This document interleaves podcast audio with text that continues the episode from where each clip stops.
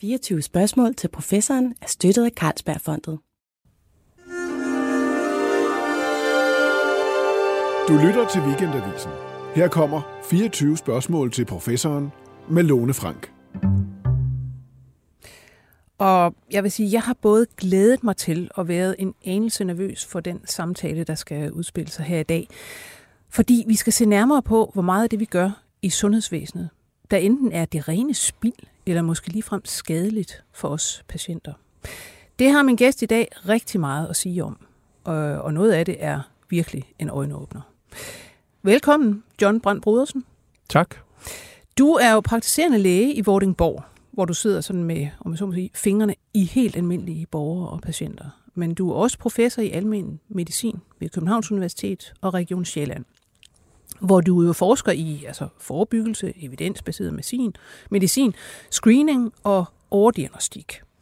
Vi skal tale en hel masse om det her, men sådan helt overordnet, siger os først, er der et mål, som samlet set kan beskrive, hvor, hvor godt eller hvor effektivt vores sundhedssystem egentlig er? Ja, altså vi har nogle øh, forskningsundersøgelser, som peger retning af noget, og det er, øh, jeg skal huske at sige, at al den her forskning, vi taler om, er meget spæd, og mm. vi mangler en masse forskning, og vi har ikke ret meget forskning på vores eget land. Nej. Men den bedst tilgængelige viden, vi har i øjeblikket, der skal man huske tre tal. 60, 30, 10. Mm. Jeg siger det lige igen. 60, 30, 10. Ja. Fordi 60 procent af det, vi går og gør i sundhedsvæsenet, det er okay. Det er det, man kunne kalde øh, evidensbaseret praksis, eller good clinical care, hvis man vil bruge noget engelsk. Så er der 30 procent, det har ingen værdi eller meget, meget lav værdi. Det hedder på engelsk low value care eller low beneficial care. Så det er noget, man ikke får noget ud af? Det er noget, hvor vi ikke får noget ud af noget mm. som helst. Vi øh, ja. spilder bare en masse ressourcer væk. Ja. Et eksempel, hvis du vil have det, det kunne være, at der kommer en patient op hos mig, som har ondt i ryggen i almen praksis, og så har vedkommende måske haft ondt en 3-5-7 dage, og mm. så undersøger jeg vedkommende, og der er ikke nogen tegn på, at der er noget alvorligt galt. Og så ved vi, at så skal vi stoppe der ja. og sige til folk, at det her går over sig selv, og vi skal ikke begynde at udføre det, der hedder billeddiagnostik, tage røntgenbilleder eller scanninger. Hvis vi gør det, går det faktisk... Det spilder penge, mm. og det er spild for patienten. Og vi kan faktisk se, at patienterne får det dårligere af at få, få taget den her billeddiagnostik i form af, at de tager mere smertestillende, har mere ondt og bliver sygemeldt længere og har længere tid om at komme sig. Og det er det, jeg vil kalde low value care. Ja, og, og, altså, og, og, og spild umiddelbart. Men så er der også øh, de, så er der de 10 procent. Og de 10 procent, øh, det er det, der er mit forskningsområde, som er det allermest spæde forskningsområde. Det har pågået en mm. sted mellem 10 og 20 år, og det er det, vi kalder overdiagnostik, og det er der, hvor øh, øh, vi gør noget skadeligt. Altså, vi skader vores patienter, og endnu værre, hvis du er rask, og så kommer ind i sundhedsvæsenet og gerne vil have undersøgt dig en masse, så begynder jeg faktisk at skade de raske, så jeg gør faktisk de raske en bjørnetjeneste. Mm. Og det er jo... Altså, det er jo ikke kun spild af ressourcer. Der er jeg faktisk også selvgenererende. I sundhedsvæsenet producerer jeg så selv patienter, og øh, øh, det bliver sådan benzin på bålet til et overophedet mm. sundhedsvæsen. Men det her, det skal vi meget mere ind på med, med overdiagnostik. Men igen, altså, jeg, jeg var også lidt rystet øh, da jeg øh, hørte det her, hvad det hedder, da du, øh, hvad det hedder, for, for ret kort tid siden har du jo øh, sammen med kolleger udgivet en bog, der hedder Snart er vi alle patienter. Og der kommer det her frem, og det er jo altså international forskning, der, der viser den her 60-30-10 fordeling. Altså 60 procent af det, vi bruger af de her milliarder i sundhedsvæsenet, og alle de her forskellige behandlinger, diagnostik osv., det er okay sådan set. Og 40 procent, 40 procent er hvad det hedder, i skraldespanden eller direkte skadeligt.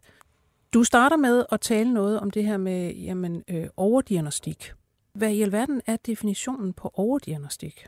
Altså det øh, meget kort, øh, så handler det simpelthen om at gøre mennesker unødvendigt til patienter.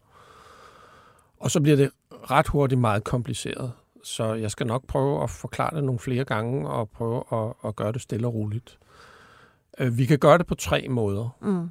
Vi kan finde for meget, vi kan ændre spillereglerne, eller vi kan opfinde nye sygdomme. Ja. Øhm, hvis jeg undersøger en person meget, meget grundigt, tager et hav af blodprøver og putter måske vedkommende igennem en fancy scanner med en meget, meget høj opløsningsevne, så er jeg ret sikker på, at jeg finder et eller andet, der er unormalt afvigende hos den person, enten i blodprøverne eller på billeddiagnostikken. Øh, og det handler simpelthen om, at vores teknologi er blevet så fintfølende eller har opnået så høj en opløsningsevne, så vi kan finde bitte, bitte, bitte små forandringer. Og vores menneskekrop, den producerer hele tiden afvielser, og afvielserne er meget dynamiske, og de kommer og går. Og hvis jeg så undersøger i sådan et øjebliksbillede den person, jamen så vil jeg finde et eller andet. Mm. Og så gør jeg måske også det som læge, så bestiller, at der skal tages nogle vævsprøver, hvis der er et eller andet på lungen, eller der er noget på nyren, eller et eller andet. Og så viser det sig nede i mikroskopet, at øh, de her celler, de opfylder alle kriterierne for for eksempel at være kraft. Ja. Og så... Så vil jeg jo sige umiddelbart, hold da op, nu har du fanget noget, øh, som er alvorligt. Ja, Hurra. det vil, det vil alle mennesker Ja, jo så sige. hurra. Problemet er bare, at øh, hvis vi så følger de mennesker, så får de aldrig symptomer fra det, og de dør aldrig af det. Så vores krop genererer, danner kraftceller indimellem, også kraftceller, som bliver i kroppen, og som vi dør med. Nogle gange forsvinder de, øh, nogle gange vokser de slet ikke, nogle gange vokser de simpelthen så langsomt, så vi når at dø af nogle andre årsager. Så øh, vi er altså nået til et sted i vores teknologiske udvikling, hvor vi kan gøre os alle sammen til patienter, mm. hvis vi bliver undersøgt hvis vi grundigt vil. nok. Ja. Men, men nu det her, øh, altså umiddelbart, så vil jeg jo sige, jamen vi har at gøre med, okay, vi ved godt, vores, øh, hvad det hedder, øh, vores krop producerer hele tiden på en eller anden måde kræftceller.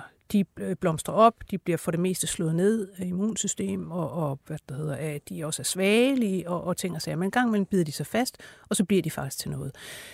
Hvis du nu, altså tilfældigvis har et fund, så kan du jo vel ikke vide, jamen er det her noget, hvor du bare kan sige til fru Hansen eller herr Hansen, det her bliver ikke til noget. Gå bare hjem og lad være med at tænke på, at du har nogle kræftceller. Det kan jeg aldrig sige med 100% sikkerhed. Nej. Og jeg kan aldrig skælne den korrekt diagnostiserede fra den overdiagnostiserede. Nej, for det er jo, det er jo statistik, ikke sandt? Det er, Altså- det er det, man kalder epidemiologi, altså det er på gruppeniveau, Mm. og vi kan se det både i sådan nogle kæmpe store befolkningsundersøgelser, men endnu bedre, så kan vi se det i de såkaldte lodtrækningsforsøg. Øhm, så jeg kan aldrig sige det på individniveau, men jeg kan sige noget om det på gruppeniveau. Øh, jeg kan for eksempel på gruppeniveau sige, at cirka hver femte, der har en kraftdiagnose i det her land, er overdiagnostiseret. Hver femte. Ja. Ja. Så vi snakker altså ikke om et par hundrede, Nej. Vi snakker heller ikke om et par tusind. Vi snakker om 10.000 af mennesker, som har fået en diagnose, de aldrig skulle have haft. Fordi at de kommer ikke til at dø af det. Og vi har fundet det typisk øh, hos dem som et tilfældigt fund, Mm. eller fordi de er blevet undersøgt som raske, det man typisk kalder screeningsundersøgelser. Ja. Og øh, de, er jo, de er jo blevet behandlet. Altså de har jo ikke kun fået diagnosen, som vi ved har store, store negative effekter. Ja. Vi ved for eksempel, at øh, mennesker, der har en kræftdiagnose, har flere øh, symptomer, som ligner depression. De får mere antidepressiv medicin. De har flere sygedage. De går tidligere på pension. De har en højere selvmordsrate. Så det at få diagnosen er jo i sig selv skadeligt. Men så får man jo også al behandlingen. Ja, og hvis man har set nogen få kemoterapi, så ved man, at det er i hvert fald skadeligt. Det er Og meget, noget, meget ubehageligt. Og, og vi ved jo også, at noget kemoterapi giver meget, meget alvorlige senfølger. ja. og i nogle sjældne tilfælde faktisk også, undskyld, slår patienten ihjel. Men, men det er jo noget, vi ikke... Altså, det taler vi jo meget lidt om. Som Det du taler siger, vi ikke der, ret meget der om, det her. er 10.000, der går rundt med en diagnose, de ikke behøvede at have. Det taler vi ikke ret meget om. Nej. Øh, altså, øh, og vi, vi, vi skal senere øh, tale om det her med, med screeninger, som jo ofte også faktisk er for kræftsygdomme. Men altså, øh, er der andre ting, hvor vi må sige, det er virkelig typisk overdiagnostiseret? Nu, kommer, nu nævnte du før rygsmerter. Altså jeg er også sådan en, der som, som rigtig mange andre også går rundt med sådan uspecifikke rygsmerter hele tiden. Og så render jeg til kiropraktor, så får jeg lavet lidt, så går det lidt igen. Så kommer jeg til at træne øh, et eller andet forkert, så er det dårligt igen. Men man, jeg husker, at man for mange år siden talte meget om, at øh, jamen, rygsmerter blev i det hele taget, øh, hvad skal man sige, behandlet også forkert. Altså at man opererede alt for mange, og man, øh, når man begynder at lave billeddiagnostik og kigger på rygsmerter, så kan man, hvad skal man sige, faktisk sammenligne, lad os sige, to mennesker. Den ene har utrolige rygsmerter, den anden har ingenting. Hvis man kigger på deres øh, hvad det hedder, ryggrad og, og disks osv., så, videre, så, videre, så kan man faktisk ikke rigtig se nogen forskel. Det kan altså, se lige elendigt ud altså hos den, begge. Den klassiske er, at hvis jeg har øh, 100 mennesker, mm. Som har ondt i ryggen, og 100 mennesker, der ikke har ondt i ryggen, og jeg kan matche dem på alder og køn og andre øh, parametre, jamen så hvis jeg tager de 200 røntgenbilleder, så kan jeg ikke identificere dem, der har ondt i ryggen, og dem, der ikke har ondt i ryggen. Nej. Så billeddiagnostik i det her tilfælde giver mig ingen information. Nej. Det, der er det ubehagelige, er, at mange af os render rundt med en diskusprolaps øh, i ryggen. Man snakker om 20-25 procent af os har det, øh, uden at vi har symptomer. Og hvis vi så begynder at undersøge folk, som har helt godartet ondt i ryggen, mm. altså sådan nogle rygsmerter, som du taler om, du selv har, ja jamen så finder vi nogle af de diskusprolapser, og så hænger vi jo på den viden, og så kan det være, at man også begynder at tilbyde patienten måske en operation, hvis træning ikke har hjulpet. Ja. Og så går patienten igennem en symptom, øh, altså en operation, og, og det hjælper ikke på symptomerne, for det, det var ikke den diskusprolaps, der som gav det. de der rygsmerter. Nej. Og så kan man jo få senfølger, og man kan faktisk også få meget alvorlige bivirkninger af en operation i ryggen. Mm. Og så har vi jo altså også spildt en masse ressourcer væk. Så nu, når jeg skal til kiropraktor om to dage faktisk, han vil gerne tage et røntgenbillede af min lænd denne gang. Han tog et af nakken sidst.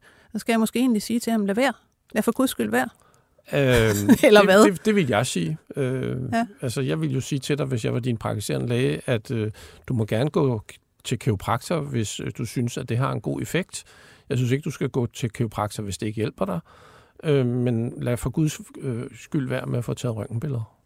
Okay, ja. Det skal, det skal jeg tænke alvorligt over. Men jeg tror, du får et problem, fordi mm. kiropraktoren øh, vil have det røntgenbillede.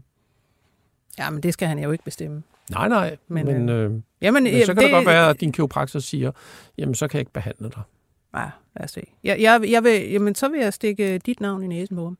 Det må du gerne. Så kan det være. Ja. Er der andre øh, sygdomme eller tilstande, hvor vi typisk ser overdiagnostik? Jeg har talt om, at vi nu finder for meget, mm. og så kunne jeg så tale lidt om der, hvor vi ændrer spillereglerne. Ja. Øhm, når jeg underviser i det her, eller i vores lærebog, som Alexander Jønsson og jeg har skrevet, der bruger vi for eksempel øh, forhøjet blodtryk som et eksempel. Ja. Øh, da jeg startede med at læse medicin i 1984, der hed forhøjet blodtryk 100 plus alder. Og det vil sige, at hvis du er 70 år gammel, så skal ja. du have et blodtryk, der er over 170. Ja. Og vi har to blodtryk. Vi snakker om et systolisk blodtryk og et diastolisk blodtryk. Og det er det, så det høje, det systoliske, som så ikke må være højere end 170. Mm. Mens jeg læser medicin, så, sætter, så ændrer man det, og så siger man, nu er det 165-95. Ja. Det er så de to blodtryk. Og der kan man jo godt høre, nu går man fra at alt over 100, altså alt over 65, de får jo så en for lavere grænse. Ikke? følge de gamle ja, regler. Det, det ja, det får de jo så.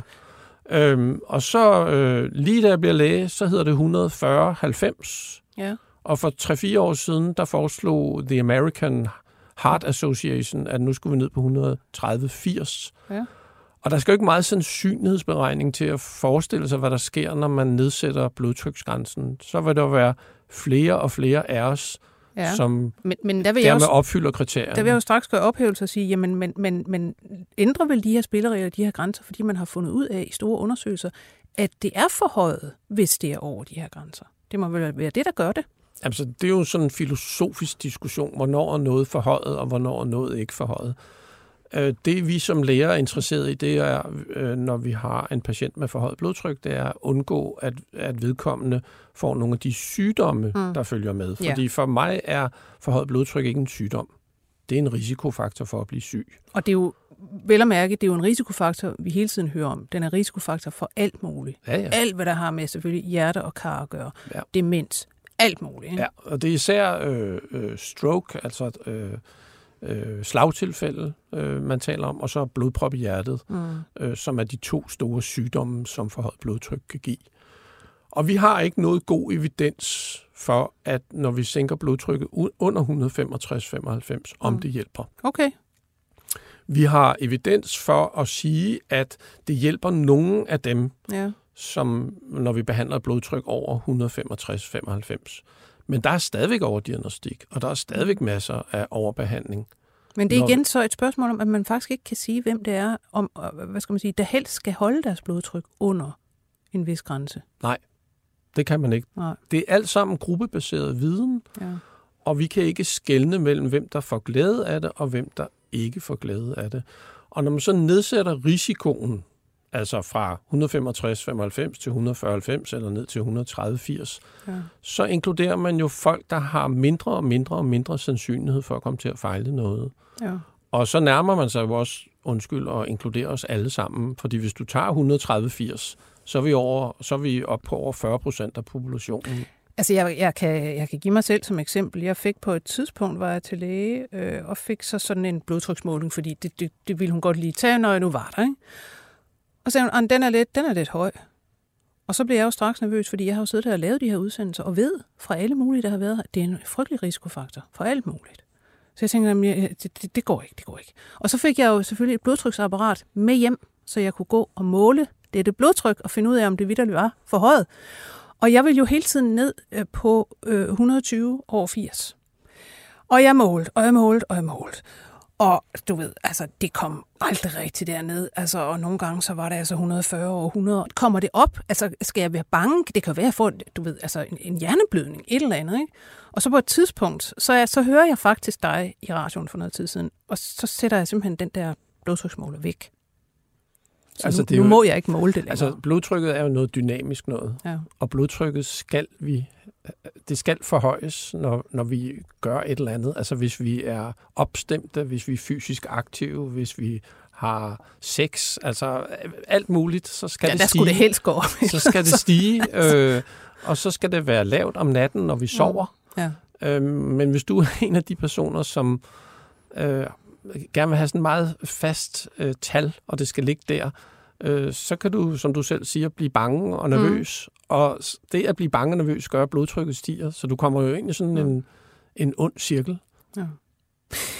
Interessant. Men jeg synes, vi skal gå videre til det her. Det var jo sådan en slags øh, selvscreening på en eller anden måde, jeg har siddet og lavet der. Ikke? Mm-hmm. Øhm, lad os tage de screeningsprogrammer, vi, øh, vi etablerer som samfund, mm. og som vi jo altså har, fordi jamen, her skal vi øh, diagnostisere noget, finde noget, der kan være farligt og omkostningsfuldt, og vi skal redde nogle mennesker og alt det her. Ikke? Øh, og der taler du jo faktisk også om, at jamen, det er ikke altid, at de faktisk er en god idé, de der screeningsprogrammer.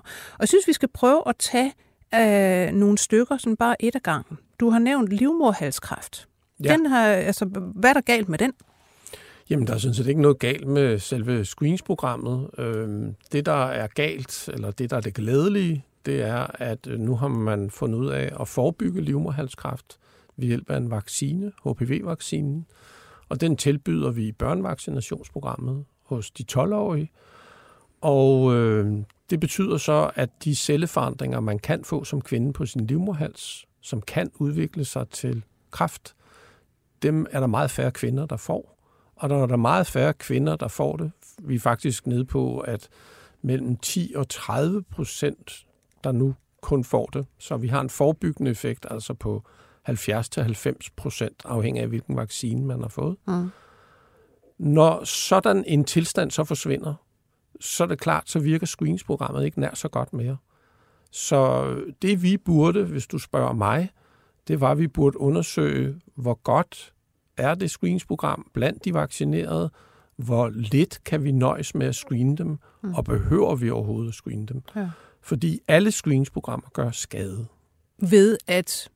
Ja, altså hvis nu vi kigger på de her celleforandringer, man kan få på livmoderhalsen som mm. kvinde af en HPV-infektion, så øh, deler vi dem op i tre grader. Lette, moderate og svære celleforandringer. Og de lette celleforandringer, der forsvinder over 9 ud af 10 af dem af sig selv, uden ja. at man gør noget. Mm. Men vi finder dem jo ved screening, og kvinderne bliver rigtig bekymrede. De moderate, der forsvinder over halvdelen af de her celleforandringer af sig selv. Og det er der, hvor man begynder at tale om, at nu skal nogle af kvinderne have et kejlesnit. Og de svære, der er du faktisk stadigvæk 10-15 procent, der forsvinder af sig selv. Mm. Så når vi begynder at finde celleforandringer, når vi begynder at agere på dem, tage vævsprøver, begynder at foreslå kejlesnit, jamen så begynder vi at overbehandle. Ja. Og nogen, der er jo også nogle skader forbundet med kejlesnit. Øh, man kan få en forsnævring af sin fødselskanal, så man kan få nogle problemer ved fødslen. Øhm, der findes også noget, det er ikke så hyppigt, en 2-3 procent af tilfældene, der får kvinderne en, en meget, meget kraftig blødning efter kejlesnittet, og der bliver man faktisk nødt til at stoppe blødningen ved en operation, og mm. nogle gange bliver man nødt til at sy selve kanalen sammen en periode, Hold op. og så er kvinden faktisk mekanisk infertil. Ja. Så det er jo ikke fordi, de her screeningsprogrammer kun gør godt, de gør også en masse skade, mm. og det er den der balance mellem det gode og det dårlige, vi skal finde. Og der vil jeg sige, at i øjeblikket gør vi os ikke nogen... Øh, Tanker om det? Vi eller gør ikke nogen øh, anstrengelser. Jeg har bragt det op ind i Sundhedsstyrelsen, for jeg ja. sidder faktisk i, i det rådgivende udvalg for nationale screeningsprogrammer. Men der bliver sådan mere, mere eller mindre bare ignoreret. Altså, vi, vi gør ikke nogen anstrengelser for at blive klogere. Der, der, der vil man jo umiddelbart sige, okay, vi har et sundhedssystem, som hele tiden er under pres alle siger, at jamen, der er ikke ressourcer nok, vi skal, vi skal effektivisere her, vi skal gøre alt muligt, fordi at, at det vælter jo ind med patienter, vi bliver ældre og ældre, alt det her. Ikke? Man skulle jo tro, at der ville sidde øh, en masse djøffere i en sundhedsstyrelse og tænke over og finde ud af, hvad kan vi komme af med? Hvad kan vi effektivisere? Men er det sådan, at med for eksempel screeningsprogrammer, at der er en eller anden automatik, der siger, at hvis man har et, så kan man næsten ikke rulle det tilbage? Det er der. Og det er der faktisk skrevet videnskabelige artikler om. Mm. Vi havde en direktør for Statens Institut for Forebyggelse, som har skrevet om, at det tog ham 25 år at afskaffe vores tuberkulose-screening, mm. selvom man godt i 25 år vidste, at det ikke virkede. Wow, ja. Og hvis du nu kigger på mammografiscreening, screening ja. for brystkræft, ja. så er det jo lige præcis et af de områder, som der er en meget, meget ophedet debat om. Der kommer en masse følelser ud i rummet, når man taler om det og man kan ikke som forsker rigtig få lov til at tale om det på en super ordentlig måde. Altså der er jo, øh, så vidt jeg husker, været forskellige øh, Cochrane-undersøgelser, der egentlig har peget på, at jamen, det er så få, vi, vi redder ved det her enormt dyre og omfattende program. Og der faktisk øh, også igen finder mange af de her, som ikke havde behøvet, altså som bliver overdiagnostiseret. Ikke? Og der har man fra, fra, fra det her øh, forskerhold jo, jo sagt mange gange, det, det bør vi egentlig øh, revidere det her program, fordi det simpelthen, det, det sygeliggør for mange, det fanger meget, meget få, det er enormt dyrt. Men det, det kan man ikke rigtigt, vel? Altså, det du siger er helt rigtigt. Øh, det systematiske review, det litteraturgennemgang, der er foretaget Cochrane-gruppen, viser, at der er en lille gavn, og der er en betydelig skade. Altså i tal, øh, hvis en kvinde ikke dør af brystkræft, så overdiagnostiserer du 10 på samme tid, ja. og mere end 200 får et falsk positivt svar. Og den viden, vi har, den bygger på viden fra før årtusindskiftet. Men det, der er sket efter årtusindskiftet, det er, at behandlingen af brystkræft er blevet bedre. Ja. Vi, øh, vi har dels fået noget bedre kirurgisk behandling, ja. og vi har også fået noget bedre adjuverende behandling, øh, øh det Kemo, man også kalder kemoterapi. Ja. Og hvis behandlingen af en sygdom bliver bedre, så virker screening også dårligere. Så derfor bør vi jo finde ud af, hvor lidt skal vi screene, og skal ja. vi overhovedet screene. Ja. Og det har jeg skrevet om, og det har andre mennesker skrevet om, hvordan vi kunne undersøge. Og vi er så heldige, at vi har fem øh, regioner, som tager sig af vores sundhedsvæsen. Og den mest øh, effektive måde at gøre det på, det er at finde ud af, øh, hvor lidt skal vi screene ved, at de her fem regioner gjorde det på forskellige måder. Vi skal selvfølgelig ikke udsætte kvinderne for nogen fare. Vi skal gøre det meget stille og roligt og langsomt. Men der er ikke nogen, der siger, at det nødvendigvis er godt at screene hvert andet år. Mm. Der er lande, der screener hver tredje år, og vi kan ikke se nogen stor forskel på hver andet år og hver tredje år. Vi kunne også have nogle andre aldersgrupper, vi screenede i, og vi kunne måske også gøre det hver fjerde år eller hver femte år. Men det er noget, vi skal finde ud af ved at forske, og ja. det er noget, vi skal finde ud af sammen med vores øh, øh, øh, regioner. Men øh, når man rejser den problematik som forsker, så er der ikke nogen, øh, der har lyst til at røre ved det. Altså, det virker som om, at vi har et sundhedsvæsen, som egentlig ikke har særlig meget lyst til at blive klogere. Men så er vi jo egentlig også inde på, øh, hvad skal man sige, hvad, hvad, hvad der er baggrunden for det her, og, og hvad vi øh, i, i givet fald skal gøre. Hvis vi prøver at kigge på, på baggrunden, ikke? så øh, tænker man jo umiddelbart, okay, jamen meget af det her, det, det er vel altså, politiske dagsordner. Vi vil gøre det så godt for befolkningen som muligt. Vi får også hele tiden at høre, at vi skal leve så længe som muligt, vi skal være så sunde som muligt. Så alt det her er vel sat i stand for at holde folkesundheden oppe. Men der er vel også en, der må også være en drivkraft, der kommer fra, hvad skal man sige, befolkningens øh, egen, kan man sige, sundhedskultur, eller, eller dyrkelse af sundhed i virkeligheden. Altså, vi vil jo enormt gerne være sunde. Øh, vi vil enormt gerne have øh, forskellige tilbud om undersøgelser osv., så man kan forebygge osv. osv. Ikke? Jamen det at være sund i dag er ikke kun at drikke alkohol i moderate mængder, ikke at ryge, motionere og spise sundt. Det er ikke, det er ikke øh, kun det at være sund i dag. Mm. Øh, der er mange mennesker, der opfatter det at være sund og gå regelmæssigt til lægen og få taget nogle blodprøver eller gennemgå nogle undersøgelser. Så vi kan se, at sundhedskulturen ændrer sig, øhm, og hvor den bliver skabt henne, mm. og hvem der skaber den, det er meget, meget komplekst. Men vi har jo masser, jeg har jo masser af kolleger, som, øh, undskyld, råber og skriger på befolkningen om, at de skal huske at gå til lægen. Øh, vi har patientforeninger. Ja. Øh, vi har en medicinalindustri, som støtter op omkring det. Vi har politikere, som går ud og, og går i valgkampagner om, at nu skal alle have lov til det, at få generelle helbredstjek. Øhm, sundhed øh, er jo et af de mest hotte øh, valgtemaer, og det er et af de steder, hvor man virkelig lover alt muligt.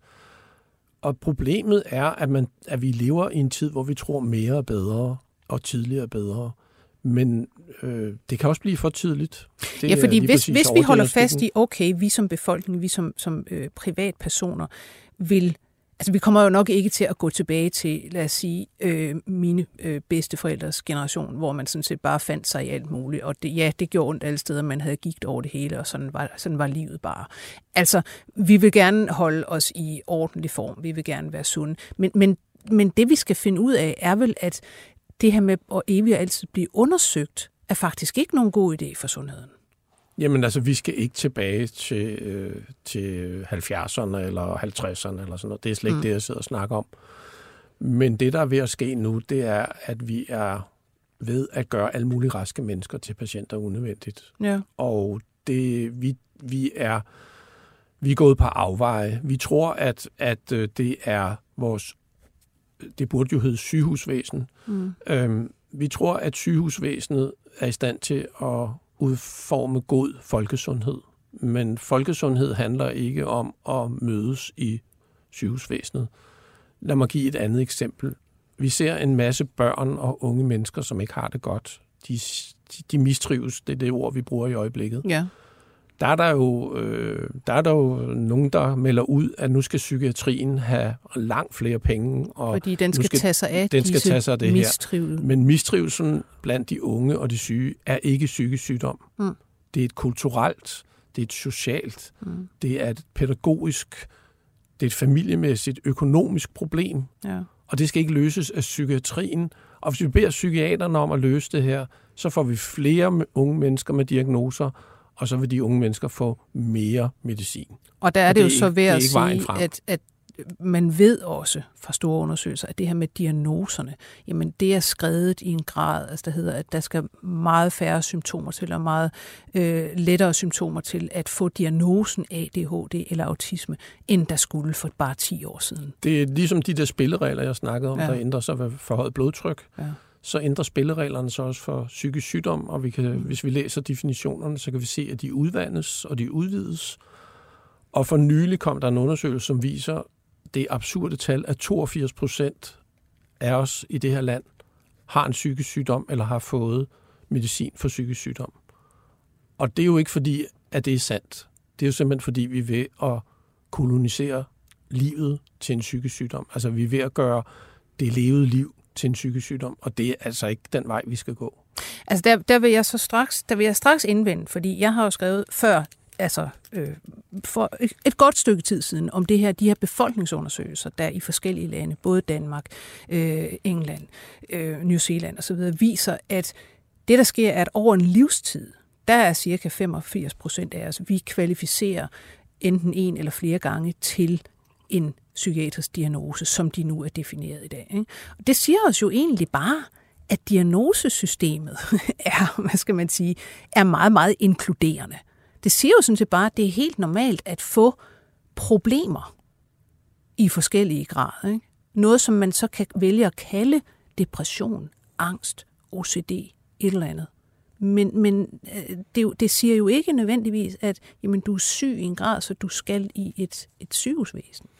Nej, og så kommer vi ind på den her sådan, øh, begrebsdannelse eller filosofiske diskussion om, at hvad er det, psykiatrien skal tage sig af, mm. og hvornår er man psykisk syg, ja. og hvornår er det almindelige eller naturlige hændelser i livet, og hvornår øh, har vi de svingninger i livet. Sådan som jeg er opdraget, så er det ikke psykisk sygdom. Og psykisk sygdom bliver jo ofte opfattet som noget statisk, og det ja. du taler om er noget dynamisk. Det er noget, der kommer og går. Det er forbigående. Og simpelthen. tristhed og kedattighed og nedture, det er det, jeg mener, at man nu er ved at gøre til psykiske sygdomme. Mm. Så altså lidelse i livet er en uundgåelig del. Og det mest triste er jo, at nu har man også anerkendt, at hvis man er sorgfuld for længe, ja. så det er også blevet en diagnose. Så den sidste lidelse, vi havde i livet, som læger ikke havde koloniseret, koloniseret ja. den har man så nu gjort med prolonged grief disorder. Ja. Og grund til, at jeg nævner den på engelsk, er, at vi har ikke nogen dansk oversættelse. Men det kommer. Det skal nok komme, og der er også stærke kræfter, der arbejder for, at nu skal den anerkendes, og nu skal vi i gang med en masse terapiforløb, og vi skal i gang med at give folk de labels på panden om, at nu har de den ja. her tilstand. Ja. Men igen tilbage til, altså nu siger du jo hele tiden, vi skal gøre et eller andet. Vi må gøre noget ved det. Vi må vende os til sådan og sådan. Øh, det er jo meget diffust. Hvordan i alverden, øh, hvad skal man sige, modgår vi den her udvikling? Og, og hvem er vi? Altså, hvor skal det komme fra? Hvem skal gøre noget? Altså det, øh, som vi skriver, Alexander og jeg skriver om i bogen, det her er meget, meget komplekst. Og jeg startede med at sige, at det her er et nyt område. Jeg har selv forsket i det i 20 år, og jeg er en af verdens førende forskere inden for området, og der har forsket i det længst. Øh, der er nogle få andre i, i det her land, som gør det. Gode kollegaer, og så er vi en 500 på verdensplan. Vi mangler en masse, masse forskning og vi ved ikke, hvordan vi skal løse det. Vi kan beskrive nogle af problemerne. Vi kan ikke beskrive alle problemerne. Vi kender ikke øh, årsagerne. Vi ved ikke, hvordan vi skal gøre noget for at mindske det. Vi ved ikke, hvordan vi skal gøre for at undgå det. Det vil sige, man har ikke set noget sted i verden egentlig nogen, der har taget skeen i den anden hånd, og for eksempel fra politisk hold sagt, vi kan ikke opretholde dette sundhedssystem, øh, som vi har nu, kørende på den måde, det gør. Der er noget, vi må skære væk af hensyn til, at det som helhed skal være det bedst mulige sundhedssystem, og at det, ressourcerne skal gå til det rigtige. Du har set nogle få lande diskutere mammografiscreening, hvor de mm. siger, her er gavnen simpelthen så lille, og skaden er så stor, og den mængde af penge, man har tænkt sig at bruge på det her, det er mm. simpelthen ude af proportioner. Så det har du set enkelte lande gøre. Men er der, er der egentlig en, en generel tendens til, at man koncentrerer flere og flere ressourcer i sundheds- og sygehussystemerne på hvad skal man sige, øh, den her store, brede klasse af, af, af bekymrede mennesker? Øh, altså det, frem kan... for egentlig at, at, at dedikere ressourcer til nogen, som er alvorligt syge, og man kan gøre noget for? Det vi kan se, det er, at siden 1971, hvor øh, Julian Tudor Hart han skrev sit paper The Inverse Care Law, som betyder den inverse sundhedslov på dansk, hvor vi giver flere og flere ressourcer til de forkerte, og vi giver færre og færre ressourcer til dem, der egentlig har brug for det. Det er, det er skrevet. Mm-hmm. Så kan vi også se, at når vi kigger på fordelingen mellem socialsektorer og sundhedssektoren, så giver vi flere og flere penge til sundhedssektoren og færre og færre til socialsektoren. Og når vi kigger på lande, som har den fordeling, så har de en dårligere levetid og en dårligere folkesundhed, end hvis de brugte flere penge på socialsektorerne. Så hvis vi skal have høj folkesundhed, og hvis vi skal have høj trivsel i et land, så skal vi primært bruge vores ressourcer på den sociale sektor og mindre på sundhedssektoren.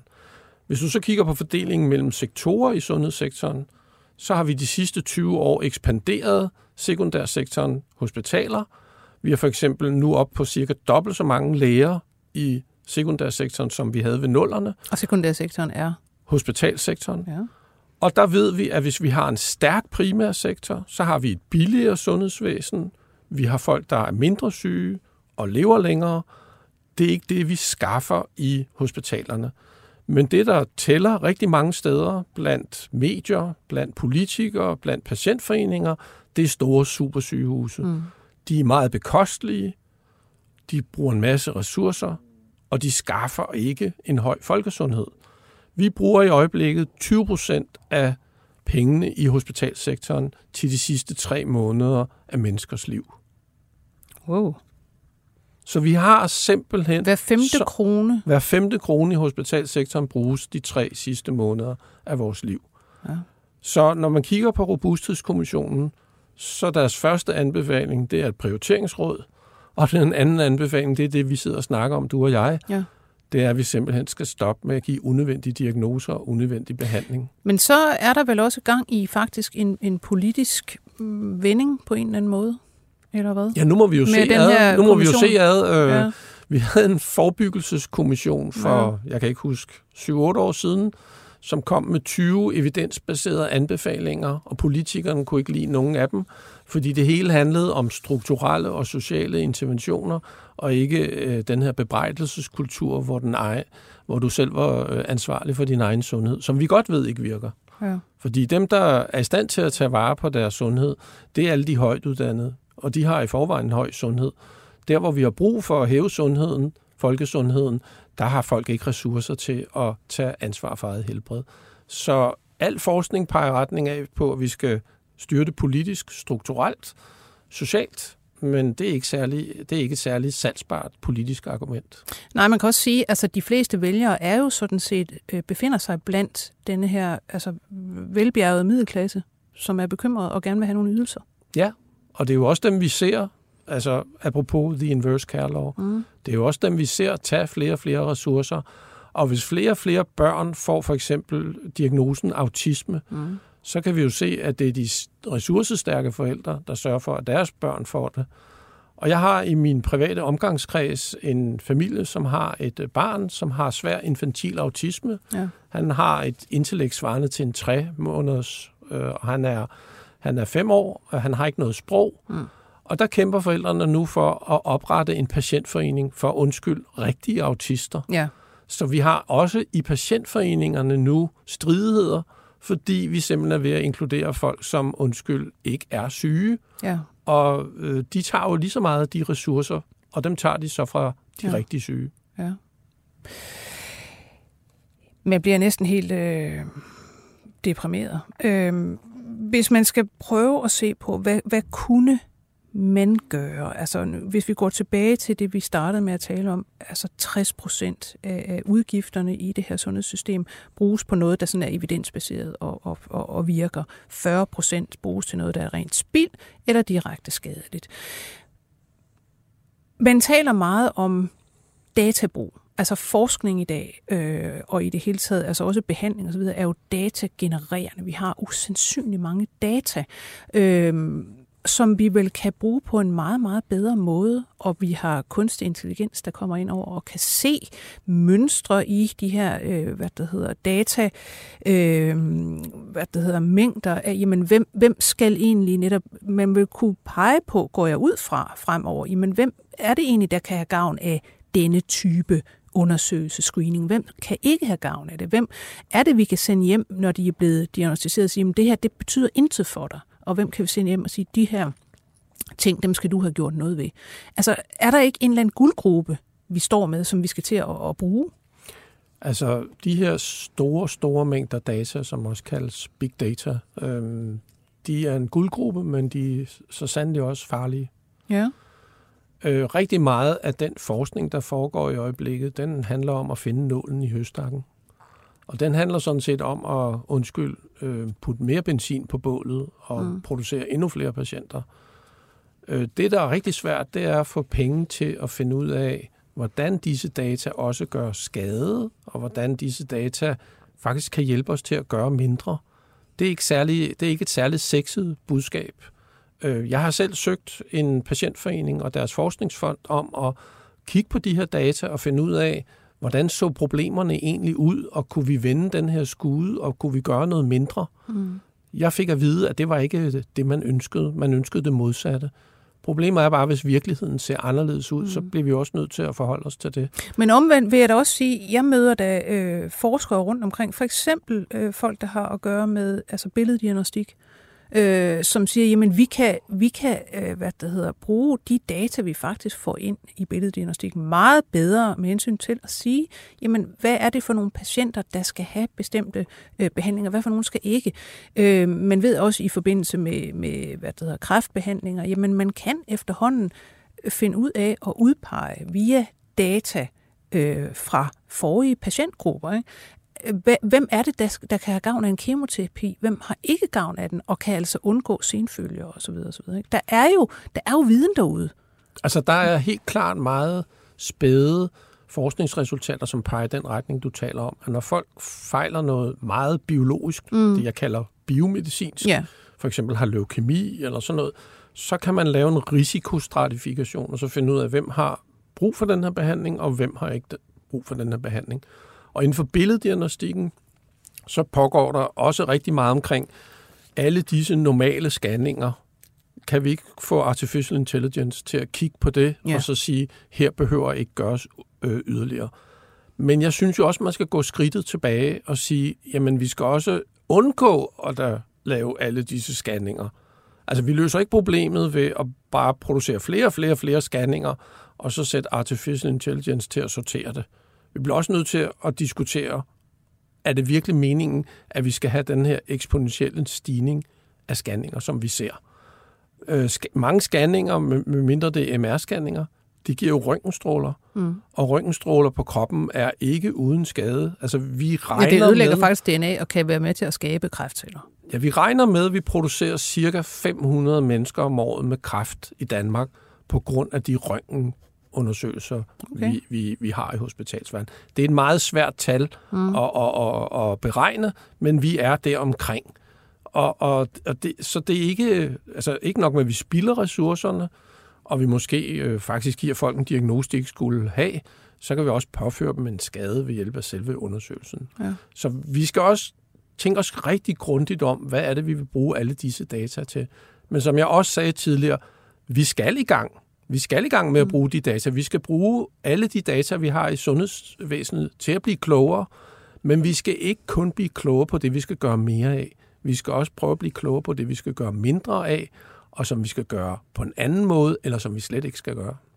Egentlig her til sidst kunne jeg godt tænke mig at høre, fordi jeg tænker også, at det meget kommer til at hænge på den enkelte læge, ikke mindst i primærsektoren. Altså folk, der sidder som, som øh, du gør, som praktiserende læger rundt omkring. Øhm, I skal jo til at sige til folk, i langt højere grad går jeg ud fra, nej, du får ikke adgang til denne scanning, og så kan du klage over mig, jeg er ligeglad. Det, der er ikke nogen grund til at sende dig til den her scanning. Øh, kan I det? Hvordan er det at sidde over for folk og må sige til dem, nej, det skal, her skal du ikke have, fordi sådan og sådan? Øh, når jeg taler med mine kolleger, når jeg er ude og undervise dem, når jeg møder dem og alt sådan noget, nej, så kan de ikke modstå det pres. Øh, og det er jo helt menneskeligt, at hvis man bliver bombarderet med det pres dag ud og dag ind, så til sidst så giver man sig. Så de praktiserende læger, jeg har brug for hjælp, øh, vi har brug for hjælp, og vi skal til at have en anden samtale. Øh, sidst jeg øh, øh, bad om hjælp, det var i altinget.dk, mm hvor jeg skrev en artikel om, at jeg synes, kraftens bekæmpelse skulle hjælpe de praktiserende læger med, at raske mænd skulle ikke have taget den her blodprøve, der hedder PSA, fordi vi producerer et sted mellem 2.000 og 2.500 mænd om året, unødvendigt med diagnosen prostatakræft. Ja. Og så bad jeg kraftens bekæmpelse om at hjælpe og støtte de praktiserende læger. Men, de, øh, men kraftens bekæmpelse er ikke særlig støttende, og de har en delforening, som hedder Propa, og de går ud og laver kampagner, hvor de siger til mændene, forlang den her test. Så mm. altså, man kan ikke sidde i det der rum alene, øh, som praktiserende læger klarer det her. Og det, der er en kampagne, der hedder Vel Klogt, Choosing Wisely på engelsk. Og vi mm. har den også i Danmark, og det er de lægevidenskabelige selskaber sammen med danske patienter, der har sat den i gang. Vi kan bare se, at det er nogle gode forslag, der kommer, men det er ikke, altså, vi kan ikke modstå det der pres, Nej. det der forventningspres, som der kommer fra befolkningen. Hvis du til aller, aller sidst, meget kort, skulle formulere øh, et rigtig godt sundhedsråd til os alle sammen derude, hvad skulle det så være? Hvis du er rask og føler dig rask, så bliv derhjemme og lad være med at gå til lægen. Det bliver de sidste ord herfra. Tusind tak, fordi du kom, John Brandt Brodersen. Praktiserende læge i Vordingborg og professor i almen medicin ved både Københavns Universitet og Region Sjælland. Jeg skal sige, at vi i dag var produceret af Birgit Nissen. Jeg hedder Lone Frank. På genhør. 24 spørgsmål til professoren er støttet af Carlsbergfondet.